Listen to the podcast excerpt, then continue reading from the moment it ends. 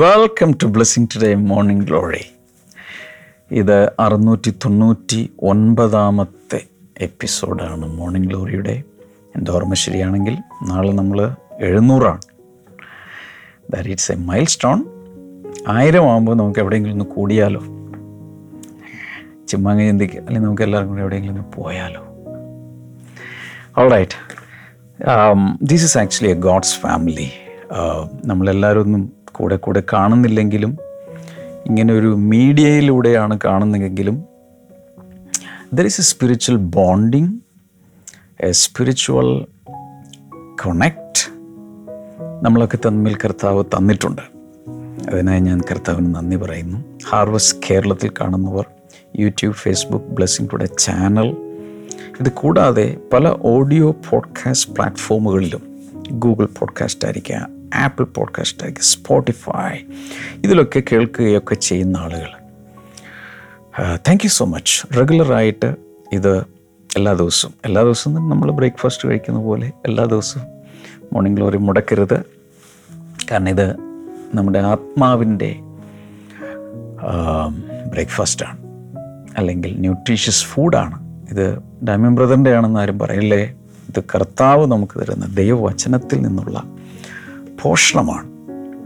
Okay, ഇന്നത്തെ ചില കോസ്പോൺസേഴ്സ് ഉണ്ട്. നീഷ ഫ്രം എറണാകുളം, ഇന്ന് ബർത്ത്ഡേ ആണ്. Many many happy returns of the day Neesha.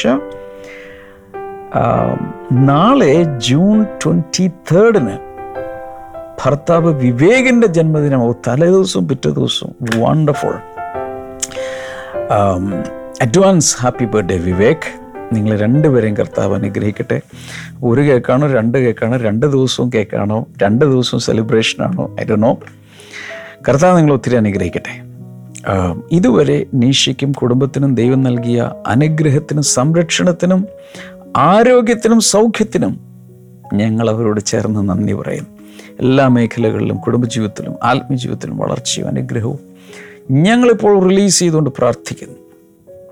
The next is Trisha from Motiwala, Mumbai. ത്രിഷയുടെയും മകൻ ആദത്തിൻ്റെയും ആത്മീയ വളർച്ചയ്ക്ക് വേണ്ടി പ്രാർത്ഥിക്കുന്നു. തൻ്റെ ഭർത്താവ് ഷബീർ രക്ഷിക്കപ്പെടുവാൻ, ദൈവിക സമാധാനവും സന്തോഷവും ആ കുടുംബത്തിൽ നിറയുവാൻ പ്രാർത്ഥിക്കുന്നു. ലൈല ദേവസി ഫ്രം കൊല്ലം. ഇന്ന് കൊച്ചുമകൾ ആൻഡ്രിയയുടെ ഏഴാമത്തെ ജന്മദിനമാണ്. ഹാപ്പി ബർത്ത്ഡേ ആൻഡ്രിയ മോൾ. മൂത്ത മകൻ അലക്സിൻ്റെയും റിനിയുടെയും ജീവിതത്തിൽ ദൈവത്തിൻ്റെ ഹിതം നിറവേറുവാനായി പ്രാർത്ഥിക്കുന്നു. അലക്സിന് ഗവൺമെൻറ് ജോലി ലഭിക്കട്ടെ. രണ്ടാമത്തെ മകൻ സെബാസ്റ്റ്യന് കിഡ്നി രോഗത്തിൻ്റെ പൂർണ്ണ വിടുതൽ യേശുവിൻ്റെ നാമത്തിലുണ്ടാകട്ടെ. ഭർത്താവ് ദേവസിയുടെ ദുശീലങ്ങൾ മാറുവാൻ വേണ്ടി പ്രാർത്ഥിച്ച കുടുംബത്തെ അനുഗ്രഹിക്കുന്നു യേശുവിൻ്റെ നാമത്തിൽ. ആമേൻ.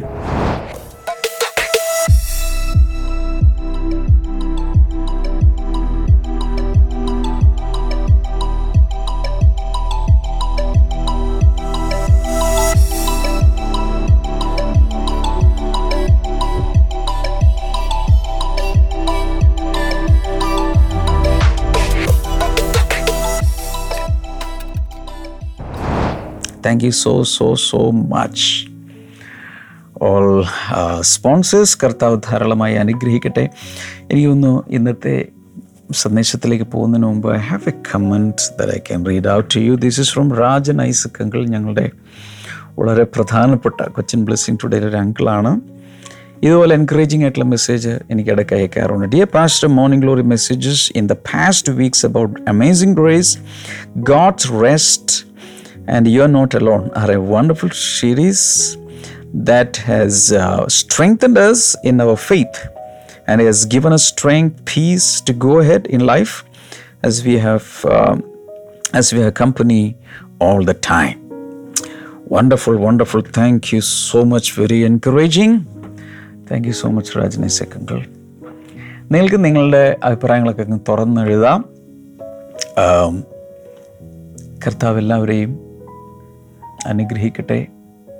God is the one who uh, connected us, all of us together spiritually. All eternity, ഈ ഭൂമിയിലെ നമ്മുടെ ജീവിതമൊക്കെ കഴിഞ്ഞാലും സ്വർഗത്തിൽ കർത്താവിനോടുകൂടെ എന്ന് ഉന്നയിക്കും നമ്മളെല്ലാവരും ഉണ്ടാകണം. മോർണിംഗ് ഗ്ലോറിക്കാരെല്ലാവരും അവിടെ ഉണ്ടാകണമെന്നാണ് എൻ്റെ ആഗ്രഹം. കർത്താവ് എല്ലാവരും അനുഗ്രഹിക്കട്ടെ. How are you all? വിശേഷം എന്തൊക്കെയുണ്ട്? ചോദിച്ചില്ല, ചോദിക്കാൻ മറന്നുപോയി. ഒരു ഭംഗിമായൊക്കെയായിട്ട് ചോദിക്കില്ല, ആവശ്യം ശരിക്കും ചോദിക്കുക. നിങ്ങൾ എന്തുണ്ട് വിശേഷം? കാര്യങ്ങൾ എങ്ങനെ പോകുന്നു? സുഖമായിട്ടിരിക്കുന്നു എൻ്റെ ബ്രദറെ, ഒന്നും പറയണ്ട. ഒത്തിരി വിഷമങ്ങളുണ്ടെന്നറിയാം, അതൊക്കെ കർത്താവ് മാറ്റാൻ ശക്തനാണ്. ഞാൻ വീണ്ടും പറയുന്നത്, നിങ്ങൾ ഒറ്റയ്ക്കല്ല. You are not alone. വിരൽ ചൂണ്ടി ഞാൻ പറയുന്നത്, നിങ്ങൾ ഒറ്റയ്ക്ക് അല്ല. അവൻ നമ്മളെ ഒറ്റയ്ക്ക് വിടുകയില്ല. ഡോക്ടർ ബ്ലെസൻ മാമിനെ പാടിയിൽ ഒറ്റയ്ക്ക് വിടുകയില്ല, ഇട്ടിട്ട് പോവുകയില്ല, പുറംതിരിഞ്ഞ് പോവുകയില്ല. ഓക്കെ, കഴിഞ്ഞ ദിവസങ്ങളിൽ ഞാൻ പറയാൻ വന്നത്, അദൃശ്യരായി ദൈവം, ദൂതന്മാർ, ഇവരൊക്കെ നമ്മുടെ ചുറ്റിലുമുണ്ട്. പക്ഷെ പലപ്പോഴും നമ്മുടെ ആത്മീയ കണ്ണുകൾ തുറന്നിട്ടില്ലാത്തത് കൊണ്ട് എല്ലാവരെയും എല്ലായ്പ്പോഴും നമ്മൾ കാണുന്നില്ല. കണ്ടാൽ ചിലർ പേടിച്ചും പോവും, ചിലർ മരിച്ചവരെ പോലെ താഴെ വീഴുകയൊക്കെ ചെയ്യും. യോഹന്നാൻ അപ്പസ്തോലിന് വെളിപ്പാട് പുസ്തകം ഒന്നാം അധ്യായത്തിൽ അങ്ങനെയൊക്കെ ഉണ്ടായി. യേശുവിനെ കാണണം, യേശുവിനെ കാണണം എന്നൊക്കെ നമ്മൾ ആഗ്രഹിച്ച് ചിലപ്പോൾ കണ്ടു കഴിഞ്ഞാൽ ചിലപ്പോൾ കാറ്റ് പോകാനും സാധ്യതയുണ്ട്. അവിടെ പറയുന്ന മരിച്ചവനെ പോലെ താഴ്ത്തും, എല്ലാ ശക്തിയും നഷ്ടപ്പെട്ട് വീണുപോയി. കാരണം സർവശക്തനായ ദൈവത്തിൻ്റെ വെളിച്ചത്തിൻ്റെ മുമ്പിൽ ഉയർന്നേ ഉയർത്തെന്നിട്ട് യേശുവിൻ്റെ ആ തേജസ്സിൻ്റെ മുമ്പിൽ നമുക്കാർക്കും മോർട്ടൽ ബോഡീസ് കൊണ്ട് പിടിച്ചു നിൽക്കാൻ സാധ്യമല്ല. പക്ഷേ അവൻ കൂടെയുണ്ട്. മത്തായി ഇരുപത്തെട്ട് ഇരുപത് നമ്മളത് കാണുന്നു, കൂടെയുണ്ട്. എബ്രായ ലേഖനം പതിമൂന്നിൻ്റെ അഞ്ചിൽ നമ്മൾ കണ്ടു, അവൻ ഒരിക്കലും നമ്മളെ കൈവിട്ട് കളയുകയില്ല, ഉപേക്ഷിച്ചിട്ട് പോകുകയില്ല. ഒത്തിരി പേരുടെ ജീവിതത്തിൽ അങ്ങനെയുള്ള അനുഭവങ്ങൾ ഉണ്ടായിട്ടുണ്ട്. ചിലർ ഇനി ആരെയും വിശ്വസിക്കില്ല എന്ന് തീരുമാനിച്ചിട്ടുണ്ട്. കാരണം വാക്ക് പറഞ്ഞിട്ടൊരു പഴഞ്ചാക്കിൻ്റെ വില പോലും ഇല്ലാതെ ഇട്ടിട്ട് പോയി ബ്രദറെ എന്ന് പറയുന്നവരുണ്ട്. ഭർത്താവ് ഇട്ടിട്ട് പോയ ഭാര്യമാരില്ലേ? കുഞ്ഞുങ്ങളെയും ഭാര്യയും എല്ലാവരും ഇട്ടിട്ട് പലതിൻ്റെയും പുറകെ പോയ ഭർത്താക്കന്മാരില്ലേ? അപ്പന്മാർ കുടുംബത്തെ ഉപേക്ഷിച്ച്, മക്കൾ ഉപേക്ഷിച്ചിട്ട് കടന്നു പോയിട്ടില്ലേ? ഭാര്യമാർ ഭർത്താവിനെ ഇട്ടിട്ട് പോയിട്ടില്ലേ? ഞാൻ ഇതെപ്പോഴും പറഞ്ഞു, നമ്മൾ ഓർഫനേജ് നടന്നിരുന്ന കാലത്ത് നമുക്കൊരു മോളുണ്ടായിരുന്നു. എപ്പോഴെല്ലാം ഓർഫനേജിൽ കുഞ്ഞുങ്ങളെ വിസിറ്റ് ചെയ്ത് ഞാൻ പോയാലും ഈ കുഞ്ഞ് വളരെ ചെറുതാ, സ്കിന്നി തിന്നി മെലിഞ്ഞിരിക്കുന്നൊരു പെങ്കുച്ച് വന്നിട്ടിങ്ങനെ ഈ പൂച്ച നമ്മുടെ അടുക്കൽ വന്നിട്ടിങ്ങനെ ബോഡി ഇങ്ങനെ രോമത്തോട് ഇങ്ങനെ ഇങ്ങനെ വെക്കുന്നത് കണ്ടിട്ടുണ്ട്, ഇനി ചേർന്നിങ്ങനെ ഉരയ്ക്കുന്ന കണ്ടിട്ടുണ്ട്. ഇതുപോലെ ആ കുഞ്ഞു വന്ന് ഇങ്ങനെ നിൽക്കും.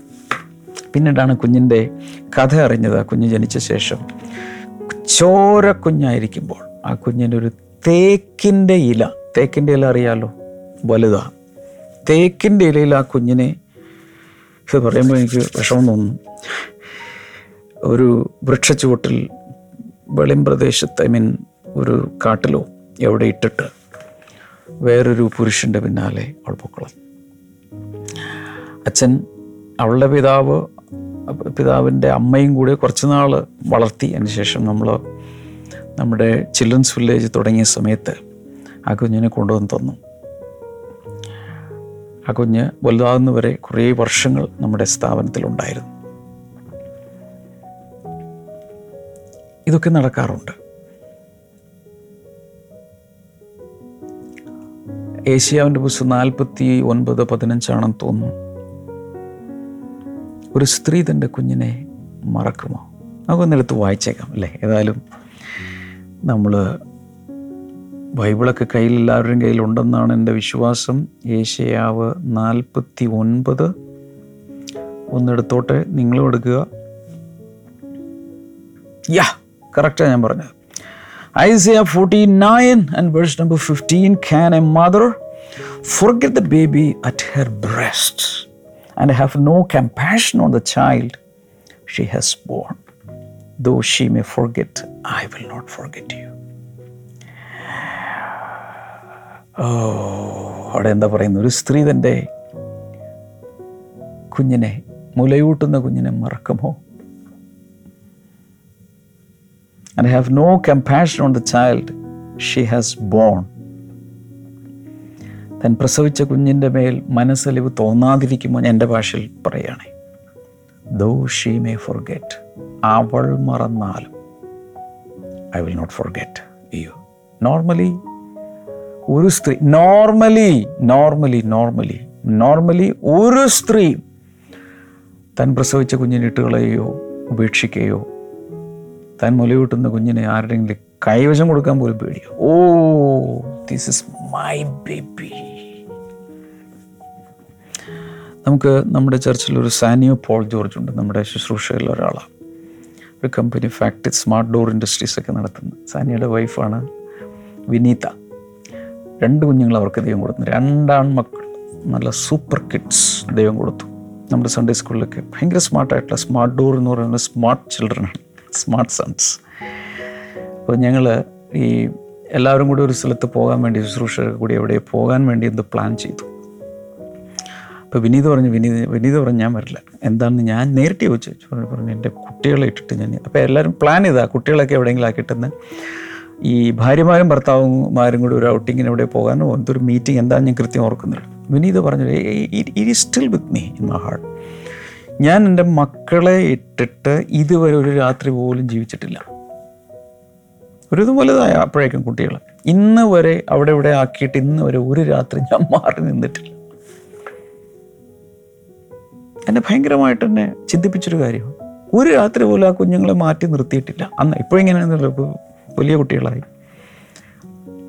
നോർമലി അങ്ങനെയല്ലേ അമ്മമാർ, കുഞ്ഞുങ്ങളുള്ള സ്നേഹം എത്ര വലുതാണ്.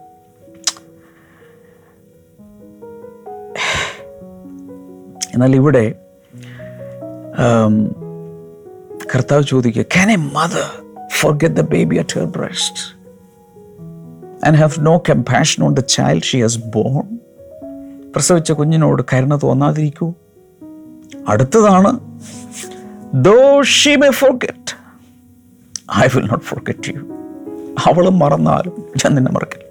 വലുതായി കഴിയുമ്പോഴേക്ക് അമ്മമാർ വേദനിക്കുമ്പോഴൊക്കെ പറയും, ഇങ്ങനെ ഒരു മോൻ എനിക്കില്ല, ഇങ്ങനെ ഒരു മോൾ എനിക്കില്ല, അവളെൻ്റെ അല്ല, അവളെൻ്റെ കുഞ്ഞല്ല എന്നൊക്കെ വിഷമം കൊണ്ട് പറയും. പറഞ്ഞാലും ഉള്ളുകൊണ്ടൊന്നും ആയിരിക്കില്ല പറയുന്നത്, പക്ഷേ ഇനി അങ്ങ് പറഞ്ഞെന്നിരിക്കട്ടെ. ഇനി ചിലരുണ്ട്, ചില ലേഡീസ് കുഞ്ഞിനേക്കാൾ കൂടുതൽ ഭർത്താവിനേക്കാൾ കൂടുതൽ വേറൊരാളെ ഇഷ്ടപ്പെട്ടു, ഒരു എക്സ്ട്രാ മാരിറ്റൽ റിലേഷൻഷിപ്പ് ഉണ്ടായി. അപ്പോൾ ഈ കുഞ്ഞിനെയും ഭർത്താവിനെയും എല്ലാവരും ഇട്ടിട്ട് അയാളോടൊപ്പം ജീവിക്കാൻ വേണ്ടി എത്രയോ സ്ത്രീകൾ പോയിട്ടുണ്ട്, പത്രങ്ങളിൽ വായിക്കുന്നു, അത് കഥയാക്കി സിനിമകളുണ്ടാകുന്നു, റിയൽ ലൈഫ് സ്റ്റോറിയുണ്ട്, ഫിക്ഷനുമുണ്ട്, മൂവിയുണ്ട്, ഇങ്ങനെയൊക്കെ ഒത്തിരി നടക്കുന്നുണ്ട്, റിയലി നടക്കുന്നുണ്ട്. Okay,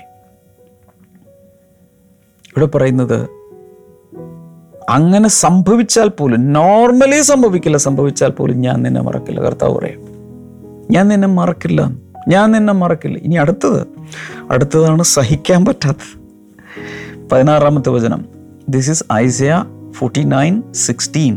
see I have engraved you on the palms of my hands, your walls are ever before me. ഇത് ഇസ്രായേലിനോടുള്ളൊരു വാഗ്ദത്തമാണ്. I have engraved you on the palms of my hands.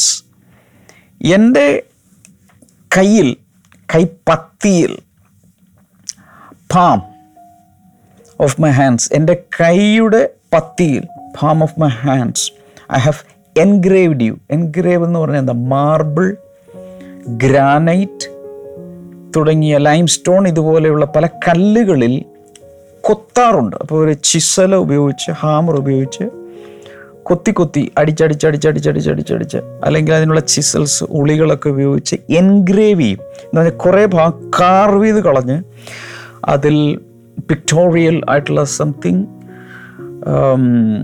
അല്ലെങ്കിൽ images, പല സാധനങ്ങൾ കൊത്തിവെക്കും. എന്ന് പറഞ്ഞാൽ കർത്താവ് പറയുന്നൊരു കാര്യം ഇതാണ്, I have engraved you, I have carved you on the palm of my hands. എൻ്റെ മലയാളത്തിൽ ഞാൻ നിന്നെ എൻ്റെ കയ്യിൽ എഴുതി വെച്ചിട്ടുള്ളത് അങ്ങനെ എന്തോ ആണ് മലയാളത്തിൽ പറയുന്നത്. എന്നാൽ ഇംഗ്ലീഷ് ശരിക്കും വന്നിരിക്കുന്ന ഇതാണ്, ഒരു വലിയ മൂർച്ചയുള്ള ഒരു ഉളി അല്ലെങ്കിൽ മൂർച്ചയുള്ള ഒരു വെപ്പ്, ഒരു ടൂള് കൊണ്ട് എൻ്റെ കൈപ്പത്തിയിൽ, കൈവെള്ളയിൽ നിൻ്റെ ഇമേജ്, നിൻ്റെ ഫേസ്, നിൻ്റെ കണ്ണ്, കൺപീലി ഇത് ഞാനിങ്ങനെ കാർവ് ചെയ്ത്, എന്ന് വെച്ചാൽ അവിടെ നിന്ന് കുറേ ഭാഗം എടുത്തു കളഞ്ഞ് ഞാൻ നിന്നെ കാർവ് ചെയ്ത് വെച്ചിരിക്കുക എപ്പോൾ വേണേലും നോക്കാൻ. ഓക്കെ, അത് സത്യം വെറുതെ ആലങ്കാരിക ഭാഷയിൽ പറയുന്നതല്ലേ ബ്രദർ? അല്ല അല്ല അല്ല കാർവ് ചെയ്ത് വന്നപ്പോൾ ഇത് ലിറ്ററലി സംഭവിച്ചെന്നാണ് എൻ്റെ വ്യാഖ്യാനം. എങ്ങനെ കാർവ് ചെയ്ത് വന്നപ്പോൾ ഇന്നും യേശുവിൻ്റെ കൈ ഇപ്പോൾ സ്വർഗത്തിൽ ചെന്ന് യേശു കർത്താവ് ഈ ഭൂമിയിൽ ജീവിച്ചപ്പോൾ ജീവിച്ച ആ ശരീരം ക്രൂശിൽ കയറി അതിൽ നിന്ന് പറിച്ച് താഴെ എടുത്ത് ആണിയെല്ലാം ഊരി അതിന് ശേഷം ബറി ചെയ്തു, ശവക്കല്ലറയിൽ വെച്ചു, എംബാം ചെയ്ത് ശവക്കല്ലറയിൽ വെച്ച് മൂന്നാമത്തെ ദിവസം ഉയർത്തെഴുന്നേറ്റ് ഉയർത്തെഴുന്നേറ്റ ശേഷം തേജസ്കരിക്കപ്പെട്ട അല്ലെങ്കിൽ ഉയർത്തെഴുന്നേറ്റ് റെസറക്റ്റഡ് ബോഡി, ഗ്ലോറിഫൈഡ് ബോഡിയിലാണ് യേശു ജീവിക്കുന്നത്. പക്ഷെ ഇപ്പോഴും ഇവിടെ ആ നമുക്ക് വേണ്ടി ക്രൂശീകരിക്കപ്പെട്ടതിൻ്റെ ആ ഹോള് ഇപ്പോഴും ഉണ്ട്. അത് റീറ്റെയിൻ ചെയ്തിട്ടുണ്ട്, കാലിലും ഉണ്ടെന്നുള്ളതാണ്, റീറ്റെയിൻ ചെയ്തിട്ടുണ്ട്. ബാക്കിയൊക്കെ എല്ലായിടത്തും ഉണ്ടോ എന്ന് എനിക്കറിഞ്ഞുകൂടാ, തോന്നുന്നില്ല. പക്ഷേ ഇതാണ് എപ്പോഴും പല പ്രാവശ്യവും പലർക്കും പ്രത്യക്ഷപ്പെട്ടപ്പോൾ തോമസിനോട് അവിടെ കൊണ്ടുവന്ന് വിരലിട്ടോളാൻ പറഞ്ഞു. പിന്നെ ഇവിടെ ഉണ്ടെന്നാണ് എനിക്ക് മനസ്സിലാകുന്നത്, കാരണം വിലാപ്പുറത്തോട്ടും കൈകയറ്റിക്കോളാൻ പറഞ്ഞു. അപ്പോൾ ഒരുപക്ഷെ എല്ലായിടത്തും ഉണ്ടോ എന്ന് നമുക്ക് അറിഞ്ഞുകൂടാ, അവിടെ ചെല്ലുമ്പോൾ നോക്കാം, ചോദിക്കാം. ഇപ്പം നമ്മളുള്ള സ്നേഹത്തിൻ്റെ കാർവ് ചെയ്ത ഇമേജ് അല്ലേ അവൻ്റെ കയ്യിൽ കാണുന്നത്? ഇതൊക്കെ എന്തിനാണ് അവൻ പറയുന്നത്? എന്നാലെങ്കിലും വിശ്വസിക്കുക. ഒരു സ്ത്രീ തൻ്റെ കുഞ്ഞിനെ മറക്കുമോ? മുലയൂട്ടിയ തൻ്റെ കുഞ്ഞിനെ മറക്കുമോ? പ്രസവിച്ച് തൻ്റെ കുഞ്ഞിനോട് കരുണ കാണിക്കാതിരിക്കുമോ? പുരുഷന്മാരെക്കാൾ സ്നേഹവും ആർദ്രതയും മനസ്സലിവും ഒക്കെ ഉള്ളത് സ്ത്രീകളുടെ ഹൃദയത്തിനാണെന്നാണ് എനിക്ക് മനസ്സിലായിട്ടുള്ളത്. അവരുടെ ഹൃദയം കഠിനമായി നിന്നെ ഉപേക്ഷിച്ചാൽ പോലും ഞാൻ ഉപേക്ഷിക്കില്ലെന്ന് കർത്താവ് പറയും. ഒരിക്കലും നിന്നെ മറക്കാതിരിക്കാൻ, ഒരിക്കലും നിന്നെ തനിച്ചാക്കാതിരിക്കാൻ ഞാൻ എല്ലായ്പ്പോഴും എൻ്റെ കയ്യിൽ, ഞാൻ ഇത് പറയുമ്പോഴൊക്കെ പറയാറുള്ളൊരു ഒരു ഒരു ഇല്ലസ്ട്രേഷൻ ഞാൻ എപ്പോഴും പറയുന്നുണ്ട്. പണ്ട് കാലത്ത് എൻ്റെ അമ്മ എന്നോട് കടയിൽ പോയി എന്തെങ്കിലും സാധനങ്ങൾ വാങ്ങാൻ പറഞ്ഞ ഉടൻ തന്നെ ഒരു പെണ്ണെടുത്തിട്ട് അരി, ഗോതമ്പ്, വെളിച്ചെണ്ണ, പഞ്ചസാര, മല്ലി, മുളക് പൊടി, മഞ്ഞൾ ഇങ്ങനെ എഴുതി വയ്ക്കും. പേപ്പറിൽ എഴുതാനുള്ള മടി കൊണ്ടാണ് കയ്യിലെഴുതുന്നത്. എന്നിട്ട് അവിടെ കടയിൽ ചെന്നിട്ട് കയ്യിൽ നോക്കിയിട്ട് വിളിച്ചു പറയും. മറക്കാതിരിക്കാനാണല്ലോ എഴുതുന്നത്, ചിലർ കോപ്പി അടിക്കാനൊക്കെയാണ് ഇതിലെഴുതുന്നത്, അത് പിടിക്കാറുമുണ്ട്. അതായത് കയ്യിൽ എഴുതി വെക്കുക അല്ലെങ്കിൽ കയ്യിൽ കാർവ് ചെയ്യുക എന്ന് പറഞ്ഞാൽ അർത്ഥം ഇത് മറക്കരുത്, മറക്കില്ല. അപ്പോൾ കർത്താവിനെ ഇവിടെ എഴുതി വെച്ചാലേ ഓർമ്മ വരുള്ളൂ, കർത്താവിന് ഓർമ്മ. അതല്ല ഇതിൻ്റെ അർത്ഥം. നമുക്ക് മനസ്സിലാകുന്ന ഭാഷയിൽ ഒരു ഇമേജറി കർത്താവ് കൊണ്ടുവരികയാണ്. എന്നിട്ട് പറയുകയാണ്, ഒന്ന്, അമ്മ മറന്നാലും ഞാൻ നിന്നെ മറക്കില്ല. രണ്ട്, മറക്കാതിരിക്കാൻ ഞാൻ നിന്നെ എൻ്റെ കൈവെള്ളയിൽ കൊത്തിവെച്ചിരിക്കുന്നു, കാർവ് ചെയ്ത് വെച്ചിരിക്കുകയാണ്. ഒരു ഉളി എടുത്തിട്ട് നിങ്ങളുടെ മകൻ്റെ അല്ലെങ്കിൽ മകളുടെ ഇമേജ് ഒന്ന് കയ്യിൽ കൊത്തി വെക്കണമെങ്കിൽ ഇതിന്ന് മാംസം അതുപോലെ കീറിയെടുത്ത് കളയണം. ഇതുപോലെയാണ് യേശുവിൻ്റെ കയ്യിൽ നിന്നിരിക്കുന്നത്.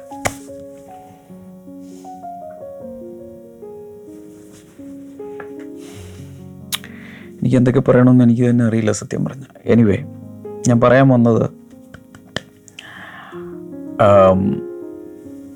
കർത്താവിന് നമ്മോടുള്ള ബന്ധം അതുപോലെയാണ്. ഒരു സ്ത്രീക്ക് തൻ്റെ കുഞ്ഞിനോടുള്ള ബന്ധം, there is a divine godly soul tie between a mother and her child. ഒരമ്മയ്ക്കും കുഞ്ഞിനും തമ്മിൽ ഭയങ്കരമായൊരു പ്രാണബന്ധമുണ്ട്, ഒരിക്കലും മുറിക്കാൻ കഴിയാത്ത രീതിയിലുള്ള പ്രാണബന്ധമുണ്ട്. ഒരപ്പനും മക്കൾക്കും തമ്മിൽ പ്രാണബന്ധമുണ്ട്, ഭാര്യയ്ക്കും ഭർത്താവിനും തമ്മിൽ ഒരു ബന്ധമുണ്ട്. ഇതുപോലെ കുടുംബാംഗങ്ങൾക്ക് തമ്മിൽ അടുത്ത ബന്ധമുള്ള ഇമ്മീഡിയറ്റ് ഫാമിലി ഉള്ളവരൊക്കെ തമ്മിൽ ഒരു ബോണ്ടിങ്ങും ഒരു അദൃശ്യമായൊരു സോൾട്ടായി ഉണ്ട്. അതിൻ്റെ മറ്റൊരു ഉദാഹരണം ഞാൻ പറയാറുള്ളത്, നിങ്ങളുടെ വീട്ടിൽ നിങ്ങളുടെ കുട്ടി ഏഴാം ക്ലാസ്സിൽ പഠിക്കുകയാണ്. എല്ലാ ദിവസവും നാലര മണിയാകുമ്പോൾ തിരിച്ചു വരും. നാലര മണി നാല് മുപ്പത്തി ഒന്നായിട്ട് കണ്ടില്ലെങ്കിൽ വന്നില്ലല്ലോ എന്ന് ചിന്തിക്കും. നാല് മുപ്പത്തിരണ്ടായി ഇതുവരെ വന്നില്ലല്ലോ, നാല് മുപ്പത്തഞ്ചായി കാണാനില്ലല്ലോ, നാല് നാൽപ്പത്തഞ്ചായി അയ്യോ കുഞ്ഞിനെ കാണാൻ എത്തിയില്ലല്ലോ. കുഞ്ഞ് സ്കൂളിലേക്ക് വിളിക്കുന്നു, സ്കൂൾ ബസ്സിൽ വിളിക്കുന്നു, കൂട്ടുകാരികൾ വിളിക്കുന്നു, കൂട്ടുകാരന്മാർ വിളിക്കുന്നു, പിന്നെ അങ്ങ് ഇറങ്ങുകയാണ് വണ്ടി എടുത്തുകൊണ്ട് അല്ലെങ്കിൽ ഓട്ടോറിക്ഷ പിടിച്ച്. കുഞ്ഞിനെ കാണാനില്ല, തൊട്ടപ്പുറത്തെ വീട്ടിലെ കുട്ടി ഏഴാം ക്ലാസ്സിലാണ് പഠിക്കുന്നത്. അവിടെ കുട്ടി വൈകി വന്നു, പക്ഷെ അതൊന്നും അത്ര ഫീൽ ചെയ്യുന്നില്ല. കുട്ടി വൈകുന്നില്ല അല്ലേ, നോക്കാം, വരും കേട്ടോ, പേടിക്കണ്ട, വരും വരും. ഇത്രയും അകത്തൊരു അന്താളിപ്പില്ല, വരുന്നേ, പേടിക്കണ്ട, കുഞ്ഞു വരും. പക്ഷെ ഇവിടെ പാനിക് ചെയ്യുകയാണ്, കാരണം ദർ ഇസ് എ സോൾട്ടായി. ഇതെല്ലാം ദൈവികമായ രീതിയിൽ ഉണ്ടാക്കിയിട്ടുള്ള ചില പ്രാണബന്ധങ്ങളാണ്. എന്തിന്? ഈ എല്ലാം തമ്മിൽ ബന്ധിക്കപ്പെട്ടിരിക്കുന്നത് നമ്മുടെ ഏകാന്തതയെ മാറ്റാനാണ്. ആദമിനോട് ദൈവം പറഞ്ഞെന്താണ്? ഞാൻ നിനക്ക് തക്കതായൊരു തുണയുണ്ടാക്കി തരും. എന്തിനു വേണ്ടി? ഏകാന്തത മാറ്റാൻ. It is not good for man to be alone. ഈ അലോൺ ആയിരിക്കുന്ന അവസ്ഥയിൽ നിന്നാണല്ലോ ലോൺലിനെസ് വരുന്നത്, ഏകാന്തത വരുന്നത്. അപ്പോൾ അങ്ങനെ ഒരു ആദമിനൊരു കൂട്ടുകാരിയെ കിട്ടി. അപ്പോൾ ഏകാന്തതയുടെ ഒരു പോർഷൻ മാറി. പക്ഷെ പിന്നീട് അവരിന്ന് കുഞ്ഞുങ്ങൾ ജനിച്ചു, ഒരു കുടുംബമായി, കുടുംബം കുലമായി, ഗോത്രമായി, ഗോത്രങ്ങളായി, മനുഷ്യകുലമായി ഒക്കെ ഇങ്ങനെ വന്നപ്പോൾ പലരും വീട് വെക്കുന്ന സമയത്ത് പറയും, ഞങ്ങളിവിടെ വന്നപ്പോൾ ഞങ്ങൾ മാത്രമേ വീടായിട്ടുണ്ടായിരുന്നുള്ളൂ, ആരും അയൽക്കാരില്ലായിരുന്നു. പക്ഷെ ഇപ്പോൾ ചുറ്റും ആളുകളായി, ഓഹ്, ഒരു കമ്മ്യൂണിറ്റിയായി, എല്ലാവരും കൂടി ഒരുമിച്ച് ജീവിക്കുമ്പോൾ അതിനും ഒരു സുരക്ഷിതത്വ ബോധമുണ്ട്, അതിലും ഏകാന്തത മാറ്റുന്നൊരനുഭവമുണ്ട്. So family is the first institution God established through the covenant of marriage. ദൈവം ഏറ്റവും ആദ്യം ഈ ഭൂമിയിൽ സ്ഥാപിച്ച ഒരു ഇൻസ്റ്റിറ്റ്യൂഷൻ, ഓർഗനൈസേഷൻ ആണ് കുടുംബം. സമൂഹം ഉണ്ടാകുന്നതിന് മുമ്പ്, സമുദായം ഉണ്ടാകുന്നതിന് മുൻപ്, ഗോത്രങ്ങൾ ഉണ്ടാകുന്നതിന് മുൻപ്, രാജ്യങ്ങൾ ഉണ്ടാകുന്നതിന് മുൻപ്, മനുഷ്യൻ്റെ പ്രസ്ഥാനങ്ങൾ പലതും പുറത്തേക്ക് വരുന്നതിന് മുമ്പ് ദൈവം ആദ്യം ഉണ്ടാക്കിയത് കുടുംബമാണ്. That is the basic unit of the human race. എന്തിനു വേണ്ടി? ഏകാന്തത മാറ്റാൻ. ഞാൻ പറഞ്ഞു വരുന്നത്, ഒറ്റയ്ക്ക് ജീവിക്കുന്നവർ, വിദേശ രാജ്യങ്ങളിൽ പല പല സ്ഥലങ്ങളിലുള്ളവർ, അവരൊരു തീർച്ചയായും അദൃശ്യനായ ദൈവമുണ്ടെന്ന് പറഞ്ഞാൽ പോലും നമുക്ക് മനുഷ്യബന്ധങ്ങൾ ആവശ്യമാണ്.